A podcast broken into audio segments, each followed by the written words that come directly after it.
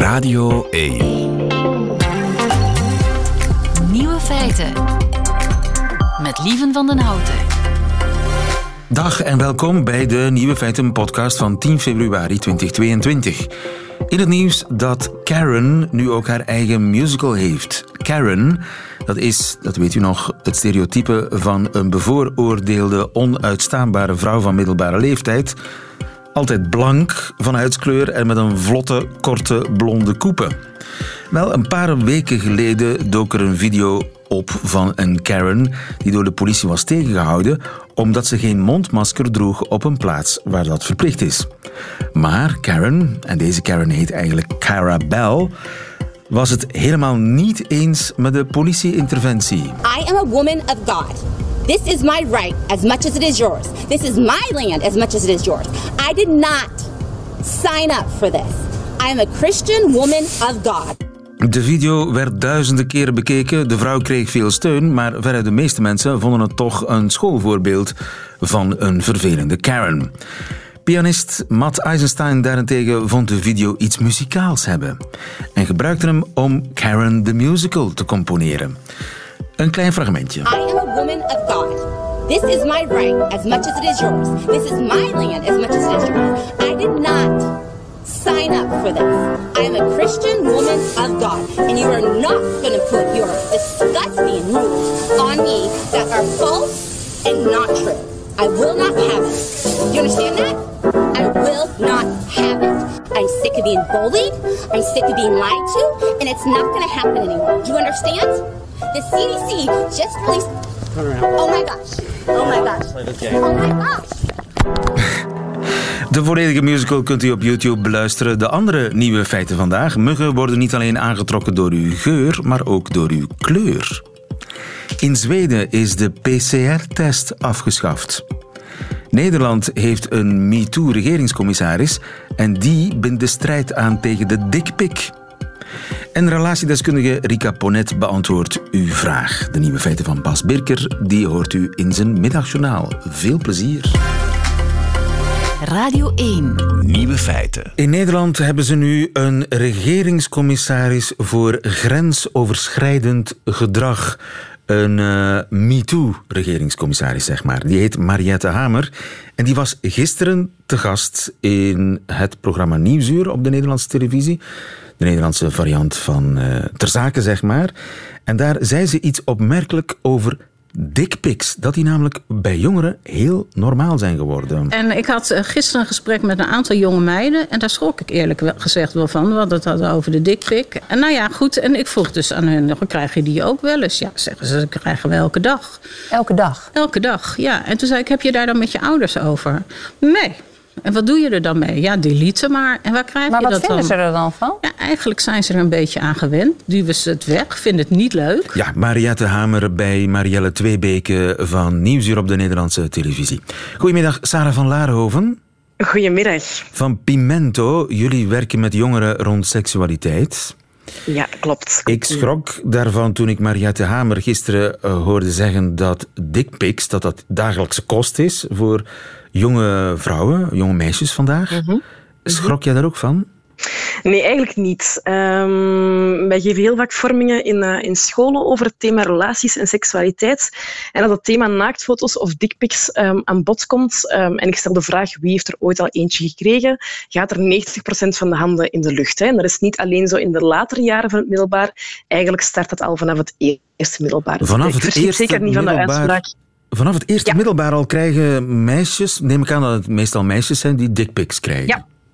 Ja, inderdaad. Dat start vanaf het eerste middelbaar. Dus dat start eigenlijk vroeg. Hè. Vanaf dat jongeren de overgang maken van lagere school naar middelbaar um, en in contact komen met de smartphone enzovoort, um, zit ook heel het, heel het sexting gegeven, heel het, heel het, de vraag van mag ik, mag ik een naaktfoto, het, het ongevraagd zenden van, van dickpics, die komen daar sowieso mee in contact. En dat is ook al vanaf het eerste middelbare. Dus ja, maar toch niet elke dag? Elke dag lijkt me straf. Hè. Dat is wel iets waar ik van verschiet. Dat, dat, die mening deel ik zeker niet. Maar dat jongeren er vanaf een jaar of dertien mee in aanraking komen, uh, dat zeker en vast wel. Ja. En het niet fijn vinden? Het niet fijn vinden. Inderdaad, jongeren geven inderdaad ook wel aan. De eerste keer is erg verschieten. Een tweede en een derde keer is dat al een pak minder. Um, en zij geven inderdaad ook aan van, kijk, wij, wij verwijderen inderdaad um, zo'n foto's. Wij gaan er niet op in.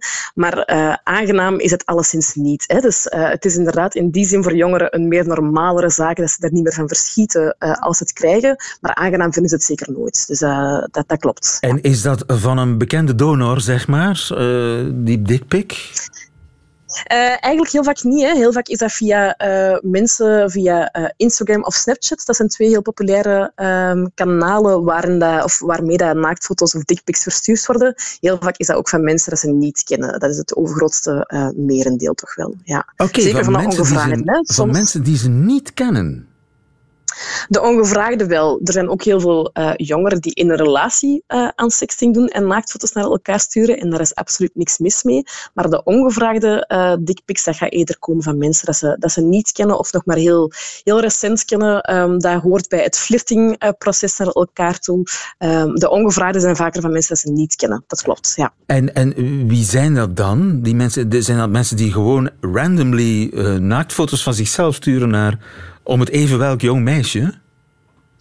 Nee, heel vaak zijn dat een soort van, van um, groepen waarin jongeren aan toegevoegd worden. Dus bijvoorbeeld via Instagram kan je toegevoegd worden aan een aantal uh, chatgroepen zonder dat je dat wilt. En als je die chatgroepen open uh, klikt, dan krijg je daar ook naaktfoto's of dickpics uh, in te zien of de vraag om dat zelf door te sturen.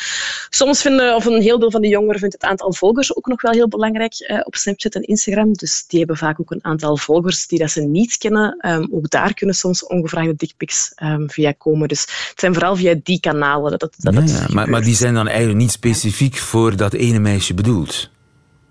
Nee, vaak niet. Vaak wordt dat naar meerdere meisjes um, um, gestuurd. Kan ook wel, hè, dat dan naar één specifiek meisje is, zeker hè, in het hele versierproces. Uh, maar vaak wordt dat ook wel naar meerdere vrouwen tegelijkertijd uh, ja, ja. gestuurd. En maar dat, is, dat, is, georganiseerd. dat is ook uh, een, een, laten we zeggen, een dikpik, namelijk de versierdikpik. Dat bestaat ook. Ja, absoluut. absoluut. Wordt heel weinig in dank afgenomen. Uh, is een, een versier-move uh, die heel weinig uh, jongere meisjes, vrouwen, mannen kunnen, kunnen waarderen. Maar dat wordt zeker en vast nog gedaan. Ja, om te laten blijken van, kijk, ik heb interesse in jou. Als je dan doorvraagt bij jongeren van, werkt dat? Zeggen zij ook allemaal resoluut nee. Um, dat werkt niet, in tegendeel. Maar, maar ondanks die klank gebeurt het wel nog. En waarom? Want die jongens weten dat toch, dat dat niet werkt. Is dat een soort pesten dan meer dan een versier? Of een soort mix tussen versieren en pesten? Ja, het, dat is, een hele goede vraag. Waarom, waarom gebeurt dat toch nog? Um, jongeren geven zelf heel vaak, van, ja, geven heel vaak aan, maar het, is een soort van aandacht dacht vragen, een soort van bevestiging dat ze willen. Anderzijds kan het ook wel een soort van, van ja, seksuele um, macht waarin dat je zit. Je weet dat je iemand bewust in een, in een ongemakkelijke positie brengt. Ook dat kan daarmee meespelen, maar dan spreken we echt wel over de ongevraagde dickpics. Um, er zijn heel veel jongeren die dat uh, op een gewenste manier aan sexting gaan doen, op een gewenste manier nudes en naaktfoto's gaan doorsturen. En daarbij is dat wel vooral uh, gedeelde seksuele opwinding, uh, omdat ze dat fijn vinden, omdat ze dat spannend vinden om vertrouwen te uiten. Maar dat, dus er is ook een groot verschil tussen redenen tussen, tussen gewenste naaktfoto's en ongewenste naaktfoto's. Dan hoort het eigenlijk bij een vorm van intimiteit tussen twee opgroeiende mensen. Daar hebben we eigenlijk voor de rest weinig mee te maken. Hoewel het natuurlijk niet zonder gevaar is, hè, want het, de relatie kan ook uitgaan en dan heeft de ander een heleboel naaktfoto's van jou. Maar dat is eigenlijk een ander verhaal. Dit is eigenlijk een soort van uh, ja, nieuw exhibitionisme, zeg maar, dat, dat mhm. kennelijk ja, schering en inslag is bij jongeren vandaag. Moeten we dat uh, accepteren? Nee, ik denk zeker, zeker en vast niet accepteren. Het blijft wel, hè. het blijft heel ongewenst. Hè. Het blijft een vorm van seksueel grensoverschrijdend gedrag. Dus accepteren zeker en vast niet. Het blijft een hele belangrijke om met jongeren uh, in dialoog te gaan over het thema um, um, ja, grenzen, het thema dickpics. In hoeverre mag je naar iemand ongevraagd iets sturen? Is dat oké? Um, wat doe je als je uh, dat ongevraagd krijgt? Reageer je daarop, ja of nee? Het blijft heel belangrijk om daar met jongeren over in dialoog te gaan. Ik denk dat dat een, een, een groot factor is om um, uh, met het probleem om te gaan. Zeg ja, maar. en die dialoog, de, daar is een beetje te weinig van. Toch nog altijd? Um, het begint meer. Hè. Het is ook opgenomen in de, uh, in de leerdoelstellingen uh, in middelbare scholen. Dus het thema sexting moet aan bod komen, wat een hele goede vooruitgang is. Um, maar heel vaak wordt er nog, nog gewezen met het vingertje naar, goh, kijk, als je een naaktfoto van jezelf stuurt, je hebt maar niet zo dom moeten zijn om het, om het te doen, bijvoorbeeld. Maar heel het waarde- en normenpakketje van wat doe je als je zelf een naaktfoto krijgt naar iemand, stuur je die op jouw beurt door, ja of nee? Mag je dat vertellen tegen iemand? Daar wordt vaak nog weinig over gedaan. Hè. Dus het is vaak nog heel zwart-wit van, van het mag niet, het is niet oké.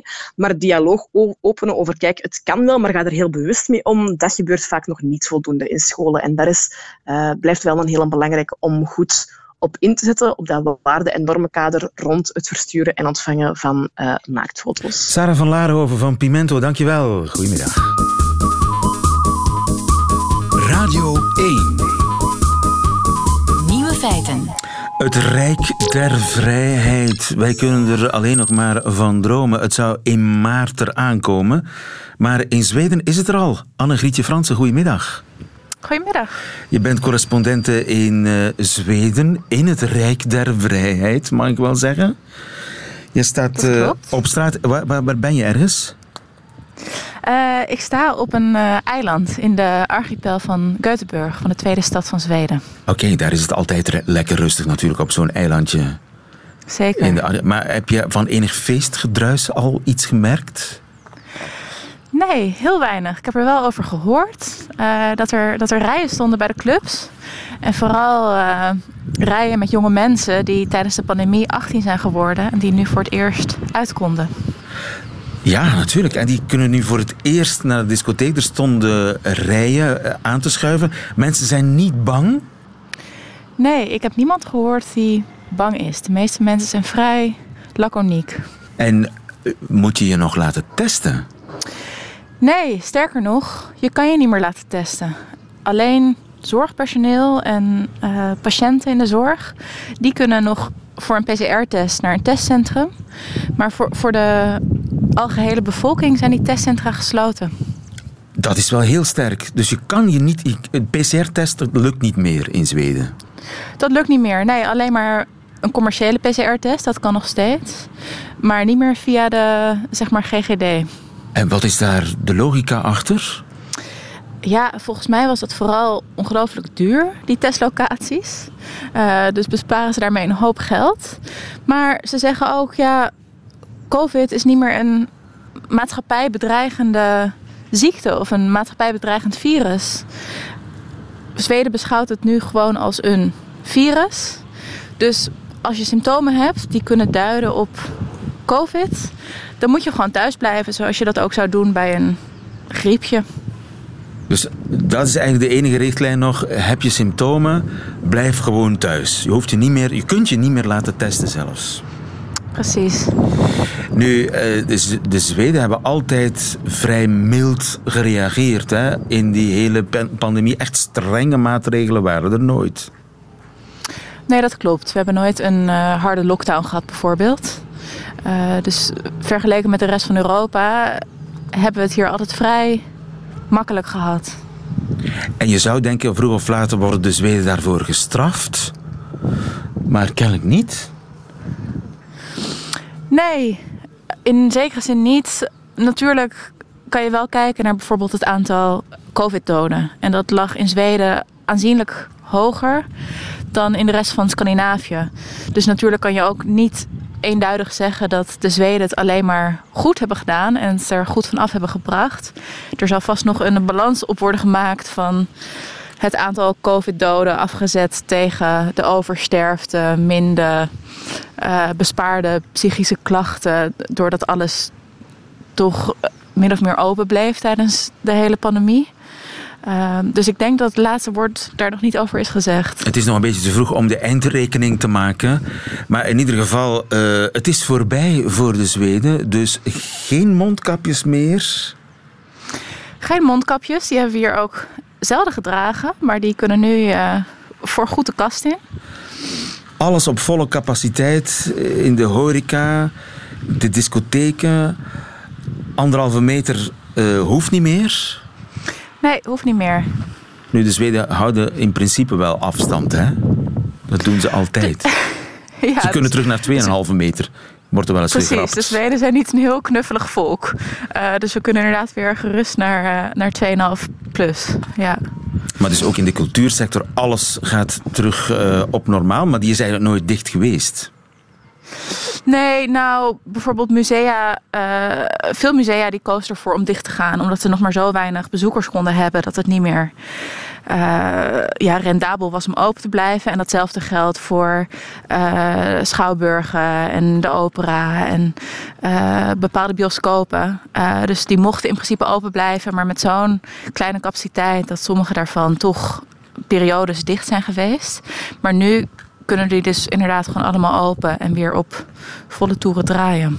En heb jij het gevoel dat er mensen totaal er alle vertrouwen in hebben? Dat ze geen angst hebben? Dat ze uh, makkelijk uit die ja, pandemie-modus komen? Ik denk dat dat nog even gaat duren. Uh, ik denk toch ook ja, dat we toch zo vaak hebben gehoopt, of dat ons zo vaak is voorgehouden van nou, nu is het toch bijna voorbij. Bijvoorbeeld toen uh, de vaccins kwamen.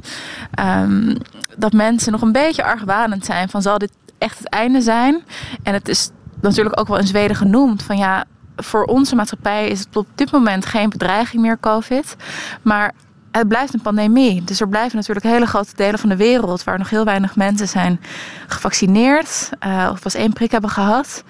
Um, het virus blijft zich muteren. Dus het, er kan nog natuurlijk van alles gebeuren. En dat is ook wel gezegd door onze regering. Um, dus ik heb ook het gevoel dat de Zweden nog een beetje afwachtend zijn. Van nou, eerst, ja. eerst maar zien, dan geloven. Dus men is nog een beetje voorzichtig. Het echte omhels- uh, en kusfeest is nog niet begonnen. Nee, en ik weet ook niet of dat ooit komt. Het ligt niet helemaal in de aard van het beestje. En misschien uh, moeten we dat ook in rekening brengen bij al die milde maatregelen natuurlijk. Dat uh, de Zweden niet echt uh, knuffelaars zijn. Maar goed, voorlopig is het Rijk der Vrijheid overwonnen. Maar nog niet definitief in Zweden. Annegrietje Fransen van op een eiland in de buurt van Göteborg. Dankjewel en goedemiddag. Dank je. Amai, amai. Amai, amai. Amai, amai.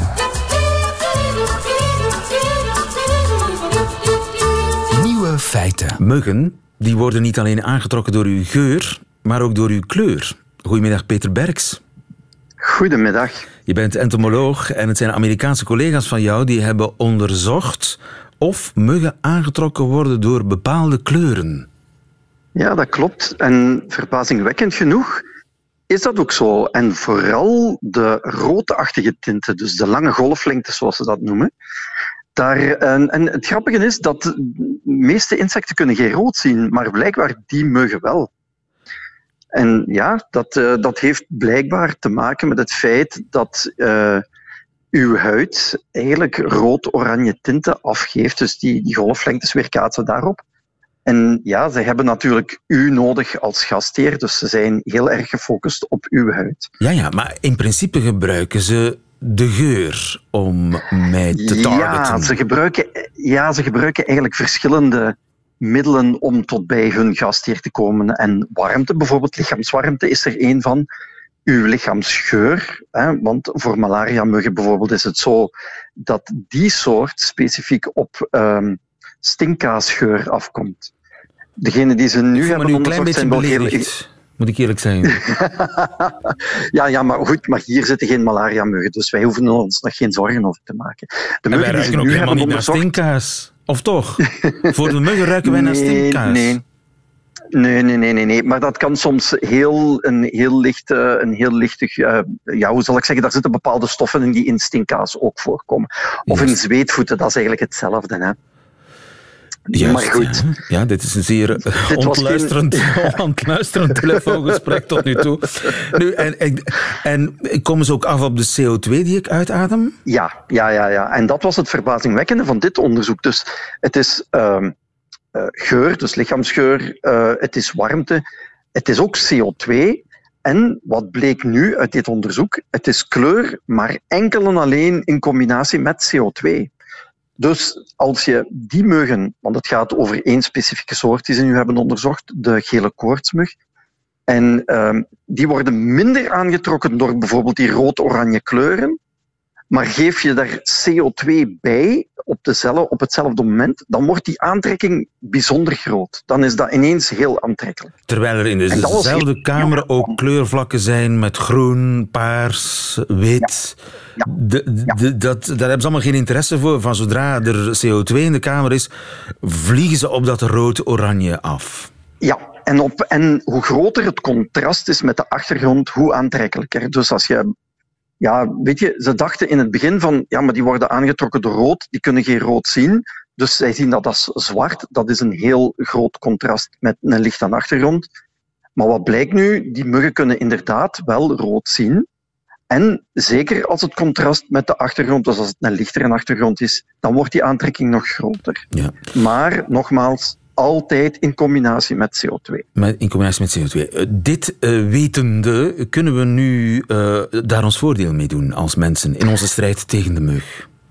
Ja, geen rode kleren aandoen, zou ik zeggen. Dat is, dat is, zo één ding bijvoorbeeld zou, zou een, een conclusie daaruit zijn. Ehm, ik las in het artikel ook dat ehm, ze ook worden aangetrokken getrokken door de korte golflengtes, de cyaan, dus lichtblauw.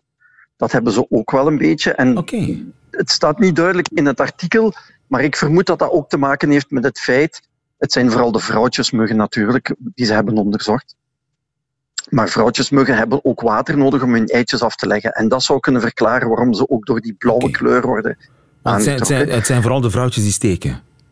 Ja, het zijn, het Ah. zijn alleen de vrouwtjes die Alleen de steken. vrouwtjes Ja, die steken. alleen de vrouwtjes die steken, ja. En enkel en alleen, niet om zich te voeden, want dat is misschien ook wel een misvatting, niet om zich te voeden, maar ze zuigen alleen bloed wanneer ze eieren moeten gaan leggen, want ze gebruiken de eiwitten van hun bloed om hun eitjes aan te maken. Ja. In C drinken zij gewoon nectar, net als de mannetjes. Juist. Maar ja, ze zijn aangetrokken tot de oranje kleur. De, ja, Oranje, van, mijn, van mijn, ja. Door de huidskleur eigenlijk ook. Ja, Dus je ja, ja. jezelf groen moeten, moeten verven. Groen of blauw of zoiets, ja. Ja, ja, dat- dat- maar dus bijvoorbeeld lichte kleding, lichte kleding dragen, lichtgekleurde kleding is altijd goed. En die ervaring hebben ze in de tropen ook wel. Dus je merkt dat, dat hoe donkerder je kleding is en hoe meer die ook afsteekt tegen de omgeving, hoe, hoe, eh, hoe rapper je wordt gestoken. Dus lichte, lichtgekleurde kleding is altijd beter. En we begrijpen nu ook waarom. Peter Berks, dankjewel. Goedemiddag. Graag gedaan. Vraag het aan Rika.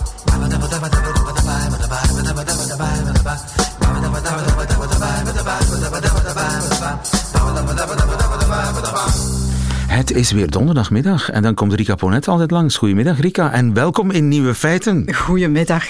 Ik heb hier een stapeltje post voor jou waar ik er één probleem uitvis. Heb je daar zin in? Ja, absoluut. We zitten klaar. Wel, eh, Hilde heeft gemaild naar nieuwefeiten.radio1.be. Hilde schrijft, ze is 47 overigens. Hilde is niet haar echte naam. Dat hoeft ook niet, mensen, als u een probleem wilt voorleggen. U hoeft uw echte naam niet op de radio te horen.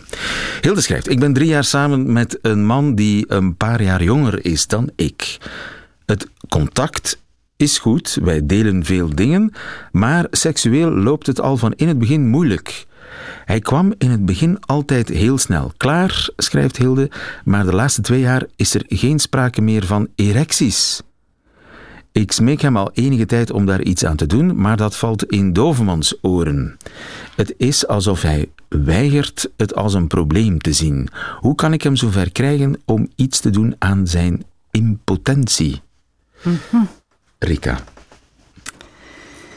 Ehm, ja, delicaat uiteraard. Hè. Als dat in een relatie voorvalt of als, dat, als je dat aan de hand hebt in je relatie. Nu, het gevoel dat ik zo heb bij de manier waarop ze het voorlegt, is, ehm, en vergeef mij de manier waarop ik het zeg, de seks tussen ons staat of valt met, eh, met zijn eh, erectie.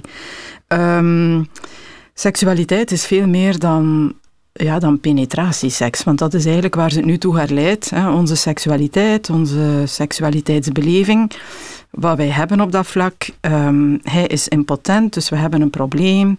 En eh, hij wil dat probleem niet aanpakken.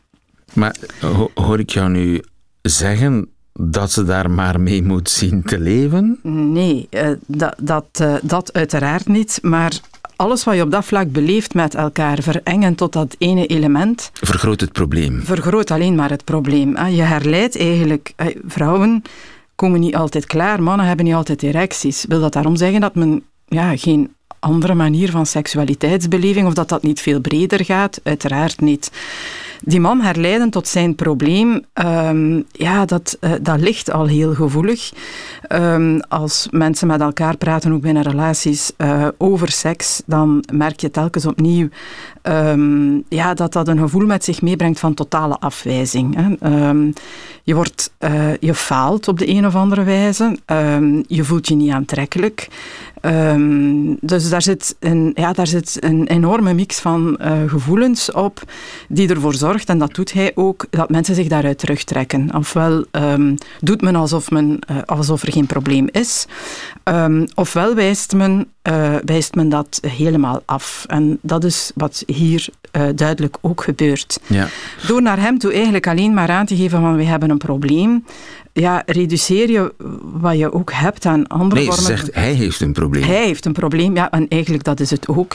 Zeer juist, leven. Uh, wij hebben een probleem. Je zou daarvan willen maken, wij hebben een wij probleem. Wij hebben een probleem, absoluut. Dat is maar ook... zo'n ja, impotentie, dat kan toch allerlei oorzaken hebben? Dat ja. kan toch ook gewoon de loodgieterij zijn? Ja, dat kan puur medisch zijn.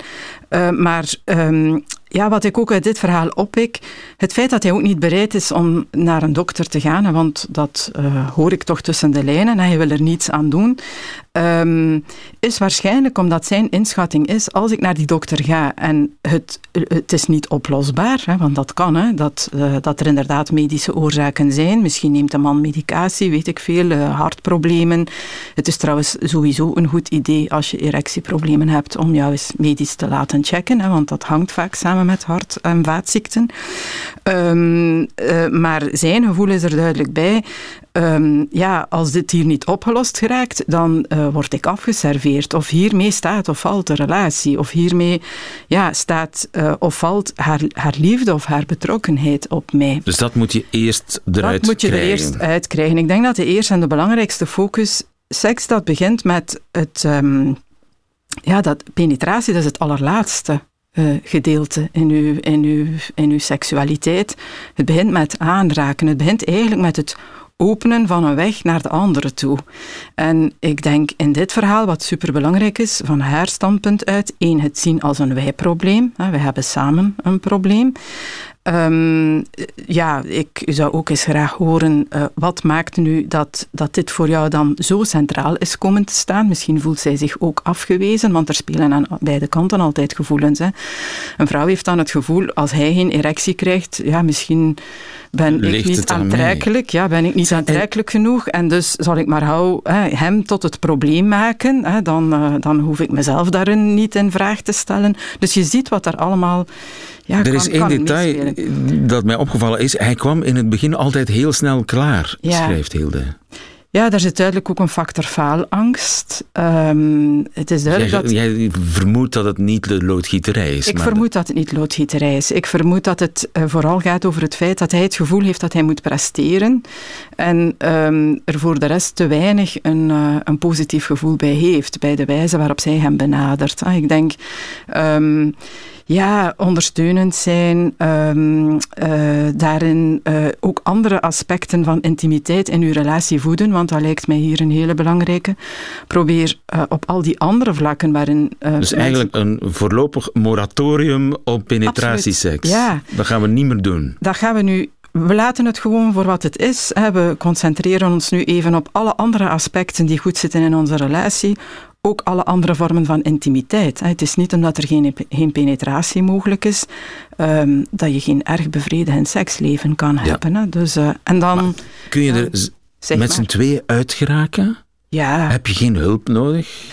Um, je kan eerst dit proberen, denk ik. Um, ja, wat maar jij denkt, je kunt er echt met z'n tweeën uitgeraken op ja, dat kan. ja, het gaat erover, ja, in plaats van al maar meer die focus op dat ene aspect van je seksualiteit uh, te leggen, uh, dat wat uh, te gaan opentrekken, eigenlijk weg te blijven net van dat aspect, want dat is wat je vaak ook in sekstherapie dan doet.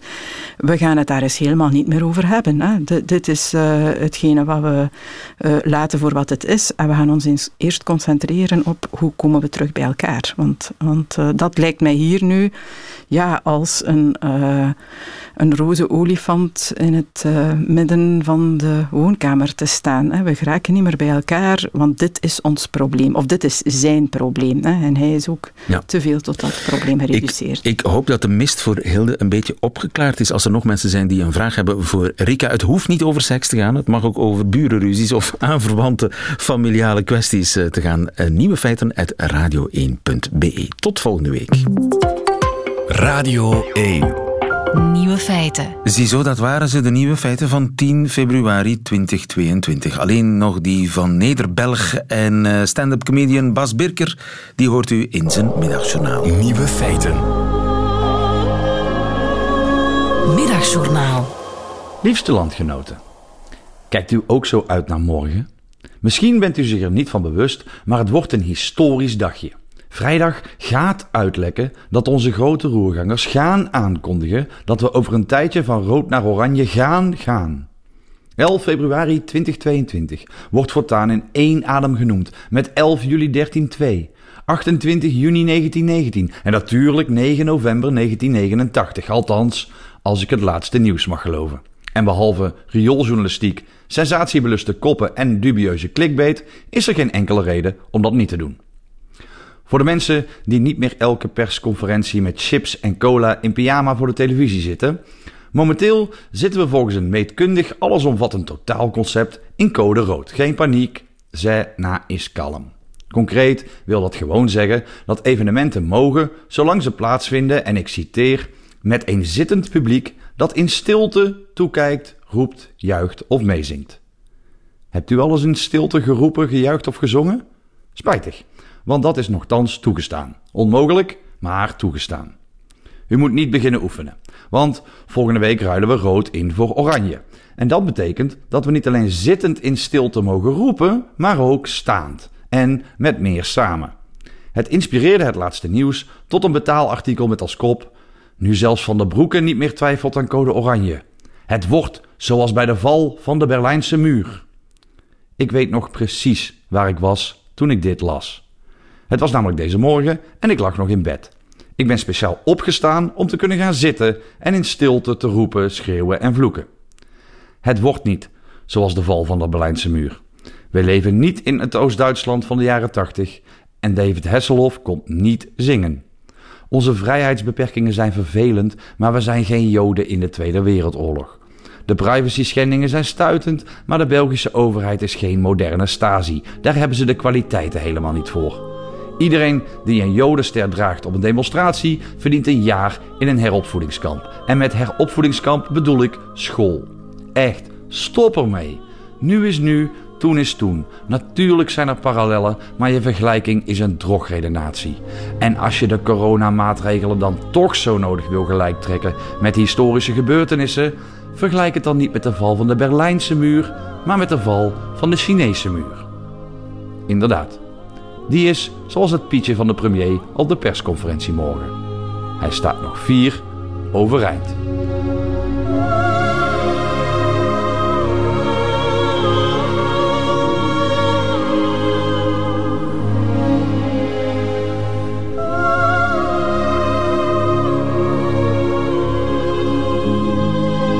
Die zit Bas Berker in het middagjournaal. Einde van deze podcast hoort u liever de volledige nieuwe feiten met de muziek erbij. Dat kan natuurlijk live op Radio 1 elke werkdag tussen 12 en 1 of on demand via de website of de app van Radio 1. Tot een volgende keer.